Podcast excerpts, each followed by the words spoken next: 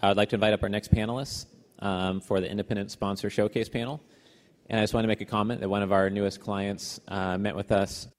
They said the number one most important thing to them is governance. I recently met with a multi billion dollar multifamily office. They said governance you need even before you know you need it, otherwise, it's going to be too late. If you put it in place late, the damage might be done. And when I first got started in the industry, just like she said, I used to fall asleep when people talked about the values part, and I just wanted to know who I could work with and why, or how to do something practical. But what I found over time is that the, the values are really the vehicle through which the wealth is transferred. Um, without the values, then the wealth will just dissipate and go away, and you'll lose it, and the family will fight with each other, and it will lead to further wealth loss as well as relationship losses. So the values are the most important. Without that, there, nothing you do with hedge funds or life settlements or independent sponsors really matters at all for these families. And I think that family offices like to work with people who have similar values. That's why we stress so much doing things for the long term with high conviction uh, because that's how they act every day. And the more that they see that you are like them, the more they respect you and listen to you, I've found. So I'll hand it a mic over now to Steve from Alternative Investment Resource. He's going to be leading this panel for us. Good afternoon, everybody. Always nice to be on first person after lunch, I guess second person, so hopefully there'll still be interest up here. But uh, we have a great panel today, and we'll be talking about independent sponsor and their ability to raise capital. So we've got a great, great team. I'd like each person to take a couple minutes and introduce themselves, and then we'll start getting into the questions. Afterwards, we'll be like everybody else. We'll just meet you out in the lobby if you have questions for any of the panelists. Okay? Go ahead.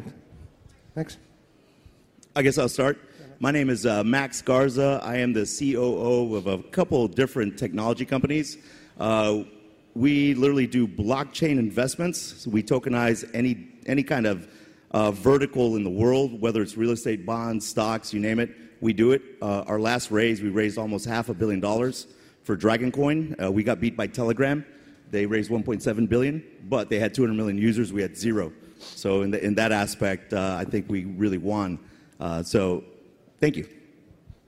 My name is Patrick Hagan. I'm with Strata Trust Company. Uh, we're kind of a niche business in the retirement plan industry. We custody alternative assets for individual retirement accounts. So investors come to us when they want to invest in uh, private equity, real estate, private debt, uh, precious metals, real estate, anything that you can't do through one of the big banks or brokerage firms. They generally don't like to custody alternatives. Obviously, you can do stocks, bonds, mutual funds with any brokerage firm, but inside of an IRA, if you have or you have clients that want to hold alternative assets, uh, namely private equity, private placement type stuff, is what I focus on. That's the space that we operate in. Uh, it's kind of a niche within the retirement plan space. We're quite a bit smaller than a lot of the companies you've heard of, but this uh, availability to hold alternatives becoming more popular. And as your clients have questions about the ability to do things outside of the market, non correlated type investments, uh, we like to be educators and then a resource for a custodianship for anybody that wants to do it inside of their plan. Okay, thank you. Hi, Fadi? Hi, is this on? Um, I'm Fadi Iftimils. I'm with Group RMC. We are um, we are a co-investment group. Uh, a number of families together that just we just started doing real estate a number of years ago uh, in Canada, and we did really well. And then we got it started to do bigger deals, so we started seeking outside investors to help us close bigger deals. Uh, but primarily a, uh, a, co-investment group, we, again in real estate, but we have a very tight niche, which is specifically in suburban office and secondary markets. It's a really tight niche uh, that maybe no one else here is doing and that's, that's kind of the way we like it. We want, we want to be away from the herds uh, in a sense, and we do quite well at that. Thank you. Thank you. Greg? Thanks. Uh, my name is Greg Vickowski. I am the Chief Financial Officer and a Principal of Procaccianti Companies. Uh, our firm is a privately held second generation institutional real estate and alternative investment manager uh, with a national platform. Uh, the founders of our firm have been uh, fortunate enough to make enough money in the real estate business to need and establish our own family office. And uh, the name of the family office is Canton Hathaway in Providence. Um, I've been with the firm for 30 years and raised approximately $1.5 billion in equity, closed uh, 3 to $4 billion in, um, in debt, uh, and completed about $4 billion in acquisitions and other transactions with our firm. Uh, the firm currently has about $2 billion of AUM owning and operating more than 100 properties in 20 plus states. We have 45 hotels, and we currently manage for Blackstone, Chesapeake Lodging Trust, and others. Um, historically, uh, we've been a value add or, uh, or opportunistic investor, acquiring assets that can benefit from a combination of one, renovation, uh, two, branding or rebranding, three, implementation of better management, and four, intensive asset management to drive improved asset performance and investment returns. Um, we've built out opportunities across the risk spectrum, from core plus to credit strategies, value add and opportunistic, and our investors look uh, for us to come up with uh, new opportunities and ideas as a means to uh, diversify their portfolio, gain some alpha, and, and manage risk. Um, we've raised capital through a variety of uh, sources, um, such as family office, high net worth individuals, endowments such as Harvard and Yale, private equity firms such as Lone Star, uh, Och-Ziff, Rockpoint, Rockbridge, pension funds such as CalPERS, and we, uh, we underwrite, identify, and execute uh, investment strategies um, in partnership uh, with institutional capital. And uh, we're proud to say that we are one of the three uh, operators in the hospitality space that CalPERS selected as an investment manager. The other two was uh, were Starwood Capital and RLJ. And then finally, um, we recently uh, launched uh, our first retail product, Procaccianti Hotel REIT, which is a non-traded public uh, real estate investment trust that's uh, focused exclusively in the select service segment uh, of hospitality. Um, Okay. Good. All right. Why don't we go ahead and get kicked off? I'm going to actually um, mention Patrick's firm. We're going to ask him some specific questions because he's really a source of capital in many ways. And uh, most of us don't know the how or why and when to take the opportunity to invest in alternatives through his structure. So I'm going to ask him some specific questions on that. Uh, before we do, though, so the other three, uh, the first question is you take you know, many of you are working with LPs. So how long does it really take to identify? and What's your strategy for identifying the LPs that you have been successful with so far, Max? Well, we work with uh, 27 family offices. So, because we are a blockchain company and we've had much success in our space, uh, our our family offices hold about 800 billion under management right now. But the mandate for them has changed. Four years ago, they were very scared of digital currency, blockchain, right? But now they're seeing an explosion globally because governments were working with Malta. So, because Malta is a crown jewel of legality and compliance in our space, they're very excited. So, for them, you know, we, we allow the family offices to take care of all of uh, the paperwork. We are just a conduit for them because at the end of the day, uh, we're in Japan for seven days and they funded half a billion dollars in seven days. And the reason they're doing that is because people are starting to realize, or companies, I should say, are starting to realize that you can tokenize assets. Not just get funded, but also tokenize so you have liquidity globally coming into your company. That, that's the power of making sure family offices understand tokenization. Because at the end of the day, you can tokenize any vertical real estate, bonds, stocks, companies, whatever it is. And so once you realize that function, and family offices are able to see that you're working with blockchain experts, they will put money into any project globally. That's just our space right now. So Wonderful. Ronnie.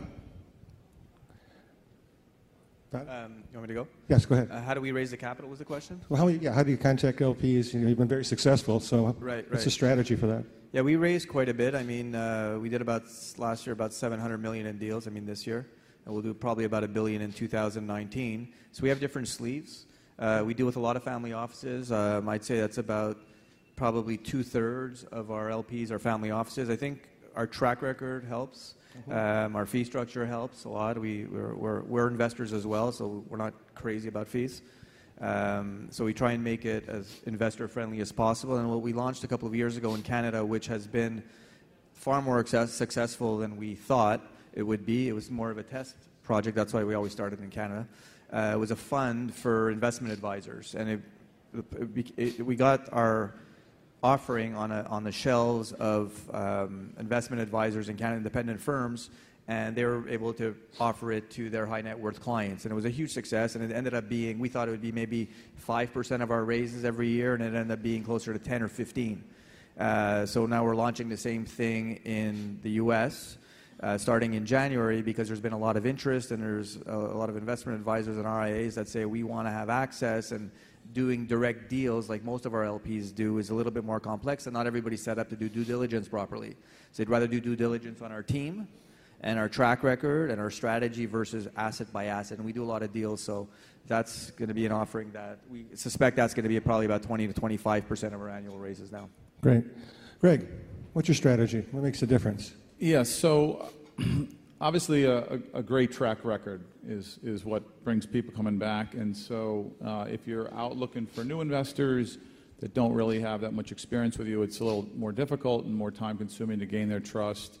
Uh, but when it's word of mouth, it's uh, obviously a lot easier. So as, uh, as our investor network continues to grow and people continue to participate in our, in our, in our investment uh, opportunities, uh, good experience, you know, generally, uh, you know, results in, you know, friends continuing to come into the following investments and so on and so forth. So, but certainly, um, what what attracts people to to our firm is our institutional background.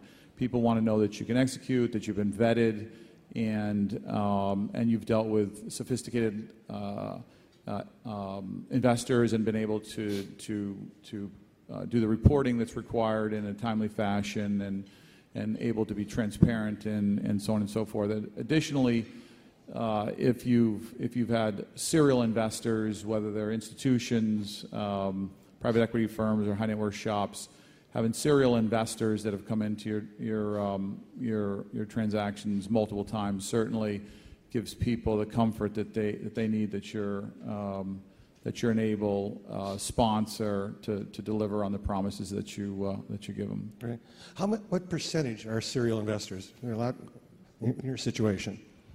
uh, I mean, just about all of them. I mean, okay. you know, we, have we've, we've had, uh, you know, we had a, um, a high net worth shop uh, back in 1997 that um, was a multifamily fund and they had the rights to do a small amount uh, in their fund documents that were non-multifamily. So we pitched them. They said, "We really don't do hospitality, but we'll we'll we'll you know we'll go out and take a look at at a deal with you." So they got their guys, uh, went on the road with us. They they uh, diligenced us, met a lot of our our staff, and uh, and they basically said, "We'll we'll dip our toe in the water with it with you. We'll do one deal with you." And they ended up doing four funds, seven individual assets, so about 30 hotels, about $450 million in equity later. That was one relationship. So that would be a, a prime example. I think that's similar to our experience where we haven't had a, I can't think of any one-off investor LP putting in money one time. They tend to, I would, I would guess, uh, probably 85% of our LPs are sort okay. of following us. Some have been doing deals with us for 15 years. That's great. If not longer. Amazing. Max? You know, at, at the end of the day, the beautiful thing about equity is uh, you can structure these deals uh, for equity and debt. So globally, what you're starting to see is a lot of companies are really understanding that, that like he was talking about diligence, right? For us, it, it's more about diligence and patents because a lot of times when we have companies that are trying to get funded, uh, trying to connect all the dots with like patents and and all these companies being uh, integrated. That that for us allows us to see like the true value, so we can package the the, the actual workflow, right? Uh, but what we're seeing is is globally because markets are down, especially like cryptocurrency, and obviously stocks are not doing very well either. Uh, so what we're seeing is the family offices are putting more money because it's like Black Friday for us. So it doesn't matter if you're in movies, real estate, energy. Uh, obviously, blockchain is our, our forte, but they literally are voracious right now as far as trying to fund deals globally. So as long as you, you have your diligence in place, there's a lot of money out there for you. I imagine for Fadi and, and Craig, it's a little, um, the cycle is probably a little less because you have so many repetitive investors your cycle? Um, there, are you have people coming in for the second and thirds as well at this point? Or are they still too early? And how many times do you have to call on them to get that kind of volume generated? I mean, te- technically, we just show them. The, the, the thing about the way we work, it's a little bit different because we are mainly technology, right? So because we are kind of the back end side, where anything that a company needs technology wise, we have four technology companies, uh, every, every four from Manhattan to India uh, to Belarus to Ireland, and now Tokyo, actually five, sorry. Uh, so anything that they need tech wise, our family offices know we can deliver. Okay. So because of that, that's why they're excited to work with us because at the end of the day, if they have value on the tech side, we can do anything they need. If you have a dream, we can get your dream to the market faster, basically. Right. I'm going to take a few moments right now and ask Patrick to talk a little bit more about Strata Trust and how Strata incorporates into these capital raise strategies. Yeah. So, as a self directed IRA custodian, we don't take on a fiduciary capacity. We don't tell our clients what to do. I mean, at its core, we're kind of an order taker. The client directs what they want to do with their retirement money. We facilitate it, and as a trust company, can hold that as an IRA custodian. So, that arrangement of us not being involved, not selling any product, allows us to hold anything the IRS permits, which includes real estate, private equity, private debt, uh, LLCs, limited partnerships, energy precious metals. We can do a lot of different things. Uh, generally, when I work with anyone raising capital, whether it's a private VC fund or Reg D or any kind of private offering, is just plant the seed that an IRA can make an investment into that type of deal. The average investor has been told for 40 plus years you do stocks, bonds, and mutual funds inside of your retirement plan, which is fine, but you can also do the private equity and the convertible debt and other alternatives. So planting that seed with your existing database, with your existing investors, might actually open the door to additional capital. There's over $7 trillion in IRAs right now in the U.S., and a very small percentage of that currently is in alternative assets. And it's just simply because the brokerage world, when they started IRAs in 74, started branding themselves as IRA custodians. So when you think of an IRA custodian, think of Pershing or Schwab or Fidelity or Vanguard. You could also think of some of the smaller companies like Strata Trust that can do the alternative assets. But it is very transactional in nature, it's very niche. We don't uh, sell any products, so there's no need to move money to us unless you desire to hold an alternative. But when that comes up, we make it very quick and seamless to get that client's money moved over and then put out into that alternative. Interesting. So, why don't more people know about this? Just namely awareness. Uh, I mean, it's just simple fact of the matter is the big players in the retirement plan space uh, primarily make their dime by selling equities. So, like I said, for 45 plus years, you've been told if you have a retirement plan, IRA, 401k, SEP, Roth, whatever, you put it in the market, and that's what most people do. Okay. Uh, so, just awareness is our biggest stumbling block. Uh, certainly, the last 10 or 15 years has been better. You know, now that people can Google search private equity IRA or real estate IRA, you can find that there are companies that do what we do. When I started doing this about 15 years ago, I was one of like maybe five companies in the space, big companies. Now there's probably 45, 50 companies that brand himself as self-directed IRA custodian. So it is growing, but we're still very small compared to uh, the broker dealers out there in the brokerage world. So, for the benefit of the people out here raising capital through this vehicle, so What's the process?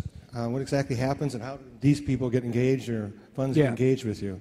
Yeah, it's real simple. Like I said, it's very transactional. It's kind of a need based service. So it's if one of your clients desires to take their IRA from where it is now and put it into an alternative investment, first they'd probably want to check with their current provider, see if they can do it. Nine times out of ten, the answer is going to be no.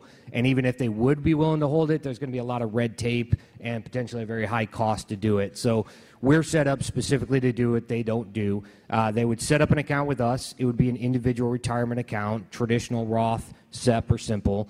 We would, once we set up the account, go pull the cash needed for the alternative investment from where it is over to Strata, and then the client or their advisor would direct us to put it into whatever investment they elect to make. So our role is to take those direct instructions from the client and to put it into the investment that they've already decided they wanted to make. So when I tell people I can't help them raise capital, it's because we have 30,000 clients, but those 30,000 clients all move to us to do a specific transaction. So there's no way for us to like pitch deals or get you in front of them. But if you have people that have that money tied up in a retirement plan and they want to do this type of thing, it would just be a matter of engaging a self-directed custodian, setting up an account, shifting over the money, and then directing that purchase into the alternative. Great. Anything, anything else you can share with us? Uh, no, just again awareness, uh, just making sure your clients know that's an option for them. Uh, and again, the, the industry has become very polarized. When I started doing this 15 years ago, I really did think that the brokerage world was going to move into alternatives it's gone the other way. Uh, uh, Schwab 10 years ago pushed out all their alternative assets. JP Morgan Chase, Merrill Lynch, Morgan Stanley. For the most part, they've all pushed out the alternatives. It's a headache for them. They don't know how to bill for it. It doesn't fit the system. It's just uh, it's very hard to be a fiduciary on 90% of the portfolio and not on these 10% alternatives. So it's become very polarized. The niche that we operate in has become very identified and very defined, and we're happy to operate in that because frankly we're picking up investments that you just can't do elsewhere. So as it comes up, there are options, and um, you know we just we like to be educators, kind of a resource, to let people know how that all works. Great, thank you. Uh, this question is probably uh, uh, more appropriate for Greg and Fadi and Max, but what uh, have you recently learned that you wish you had known when you started in your efforts? So when you first, what have you learned recently? I can take that. Go ahead, Fadi. I think we would have done a fund. Uh, we've most of our deals were deal to deal, direct deals for, for years with our LPs, and uh, I, I, guess we were pleasantly surprised at how well a fund structure in Canada worked on a, on a retail shelf and we probably would have gotten our our uh, fund that's our fund structure that we're introducing in the U.S. and, and for foreign investors that we're launching in January. I, we probably would have. We've talked about it for a few years, but we were closing all our deals and raising enough capital, so there was no sense of urgency until we had a lot of groups saying, "Yeah, we'd like to deal with you guys, but we only do funds." So we probably would have done it earlier. Okay. Yeah. Okay. Greg. Yeah, I mean, uh, for us, it's, it's really knowing what investors want in terms of transactions, in terms of risk profile, what their needs are, whether they're income based, whether they're long term investors, uh, again, what their, what their tolerance is for, for risk. And, and that's the most valuable to us is to really know, um, you know who wants to make an allocation into the real estate, into the real estate space and into, into our space. Um, and that's, that's the challenge that, that everybody has in, in this space. Max? I wish that we would have done a hybrid sooner uh, as far as a security token offering because uh, literally ICOs was like the wild, wild west. People were raising hundreds of millions of dollars, but without compliancy. So, in hindsight, now that we've seen the rise and fall of the ICO, the STO is really going to change the world because the security token offering is a hybrid between an IPO and an ICO. And at the end of the day, what's going to happen is more organizations, more verticals are going to see this space. And not only are they going to raise money like actual equity, but they're also going to get liquidity because they're going to build global ecosystems. So really, that, that hybrid STO offering is something that I wish we would have gotten into a lot sooner. We're going to start asking the uh, audience for some questions. So if you're, you're ready, I go ahead and start. Sir.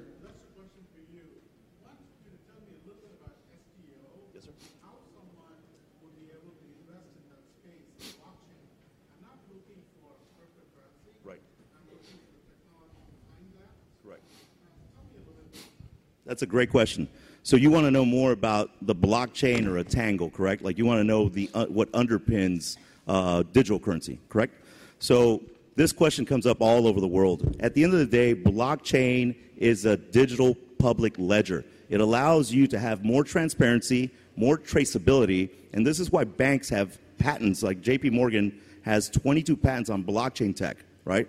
Because they understand that blockchain is going to be around for decades. Who remembers their first computer? Raise your hand. Like your first computer. You remember how excited you were when you got that computer? You couldn't spell modem, but you couldn't wait to get on that computer, right? So it, it didn't matter if you understood uh, the protocol behind email. You just clicked a button and sent a message, right?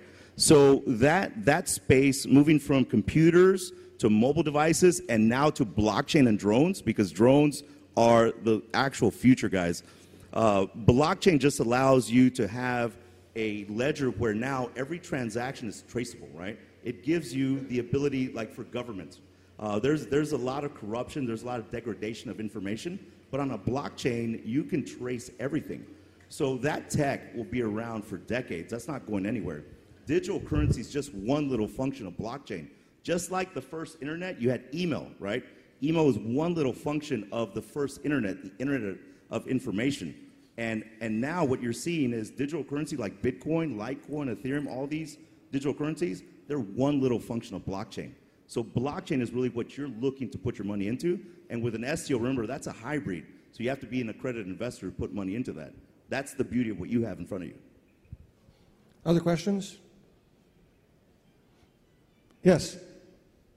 Hi, Peggy Beauregard. Um, Patrick, do you have a blog site where investors can post educational information? We we do partner with people to put out educational information. We have to be very careful in the way it's presented to make sure that we're not in any way, shape, or form endorsing any kind of product or investment sponsor. Uh, we're very um, PC in the way that we do that, but we do, yeah, we do partner with various attorney firms and others that we uh, put out white papers. We do blogs. Uh, we do quite a bit on LinkedIn. We have you know Facebook and all that. So we're, we're we're primarily trying to educate not only the end user but also the registered investment advisor community and anyone that we think needs to be aware of the fact that alternatives can be held inside of a retirement plan. So we're always looking for those. Um, Uh, you know, we, we can say it all day long, but obviously this is what we do. So somebody on the outside that has content that's educational in nature, that's valuable to us because then we can utilize their expertise and fit it into what we're trying to communicate. Yes, sir. Again.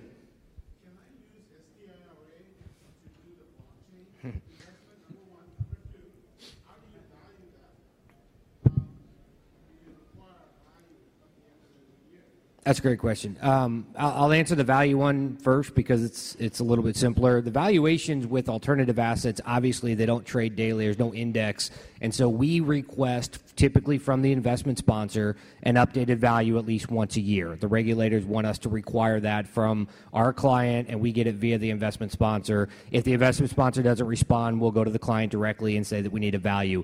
It may be that the value is exactly what it was when we funded it, and that's fine. We put that in a file. We show that we've requested that valuation. With real estate, you may get like a broker's opinion letter for a private equity deal. Typically, they're they're reporting to their investors at least once a year anyway, so we just get a copy of that. Uh, in respect to blockchain, there are some companies in our space that have moved into cryptocurrency. We do a lot with various funds that are blockchain related. We see a lot of private equity deals that are blockchain related. Uh, we have not elected to dive into the cryptocurrency as far as cold storage and holding, you know, Bitcoin or Ripple or Ethereum directly. Uh, we're reviewing that with the regulators down in Texas. We're a Texas-based firm, so uh, they're just a little slow moving down there on the regulatory side, and they don't want to dive in and be the first one in. But there are some of our competitors out there that you can actually. I actually used one of our competitors to buy some Ethereum a couple months back just to see how it worked. So I own some Ethereum inside of my Roth IRA. So it can be done. It's just institutionally you got to find one of the custodians that's set up to hold that type of asset class. Great. Thank you. Sir, you have a question over there. Uh, yes, I do. This would be for Patrick as well. Um, would you or uh, any of your colleagues at Strata be able to address the potential issue of UBTI on a particular asset held in an IRA? Uh, Uh, yes and no. So his question was, would we be able to address UBTI? UBTI stands for Unrelated Business Income Tax. UBI comes into the picture in two, two places, and I'll try to be brief. But one is if you're invested into an investment that has debt leveraged real estate and you're profiting, your return is somehow affected by that debt leverage, it could be a potential for what's called unrelated debt finance income tax to flow back to your IRA. You and I may need to talk offline just for the sake of time. The other would be if you own an operating business inside of a retirement plan. If you're 20% owner of a company that's selling widgets and you're getting 20% return from that company, it's as if your IRA owns a portion of an operating business and that would kick off potentially unrelated business income tax. So I would tell you that our senior management team, our compliance team, and even my experience, we probably know about as much about UBIT as anybody out there. But if you're looking for a definitive, will UBIT be applicable to this investment, we've got to be very careful there because that kind of bleeds into tax advice. And uh, we we can't do that because we're not in a position to give tax advice. So ultimately, our textbook answer is talk to your CPA. The problem is not every CPA is going to be up to speed on UBIT, UDFI. So we're going to kind of lead people as far as we can and point them towards the code and give them as much content as they can to work with so they can determine if it's applicable. Great. Thank you. Rebecca. Well, this for Greg. Um, so when there's a market direction, how do you think the uh, hospitality industry will be impacted? Well, you know, it depends upon where you where you position yourself in the space. So um, uh, we're, we're currently acquiring uh, select service hotels. We, we do own a fair bit of full serve, and, and uh, but our current investment strategy uh, today is in select serve. And select serve, you know, is is you know viewed as a bit of a defensive play today, which I think investors uh, appreciate. Uh, so as you know, as you know, economy maybe pulls back a little bit, people, travelers generally look for a little, bit of a lower cost alternative and trade down from the, full serve upper upscale hotels into into select serve. And so it's a bit of a defensive play, and so that's why we've uh, adapted our strategy at this point in the cycle. Great. Well, we're almost out of time up here, so I'm going to leave everyone with one last question. Um, what opportunities or investments uh, do you have for the audience, or what are you seeking today, whether it be capital or, deals? Max, what can the audience help you with? There's four mandates that we have from our family offices. It's movies, real estate, energy, and anything that's tech or blockchain related. So those are our four mandates for funding, and uh, we're ready to go. Okay, great. Patrick. Uh, from our standpoint, just bringing awareness to the space. We want people to understand that uh, alternative assets are capable of being held inside of retirement plans, and uh, we're happy to be a resource if anyone has any questions. Great. Fadi? Um, we just have a couple of live deals right now. We'll, they will be closed. Uh, we, we're raising a little bit more equity on, again, in the office space. If anybody's interested, we could talk. And uh, I think our thing is that we go, we get a lot of deals. So our deal flow is pretty strong, and what we have upcoming, I think, for 2019 is quite strong. Great. Greg? Yeah, I mean, we've been in the business for 30 years, so we, we're continuously looking for uh, uh, acquisition opportunities. We have a full time business development and acquisitions team at sourcing, sourcing transactions. So our, company always has uh, a variety of transactions that are in a variety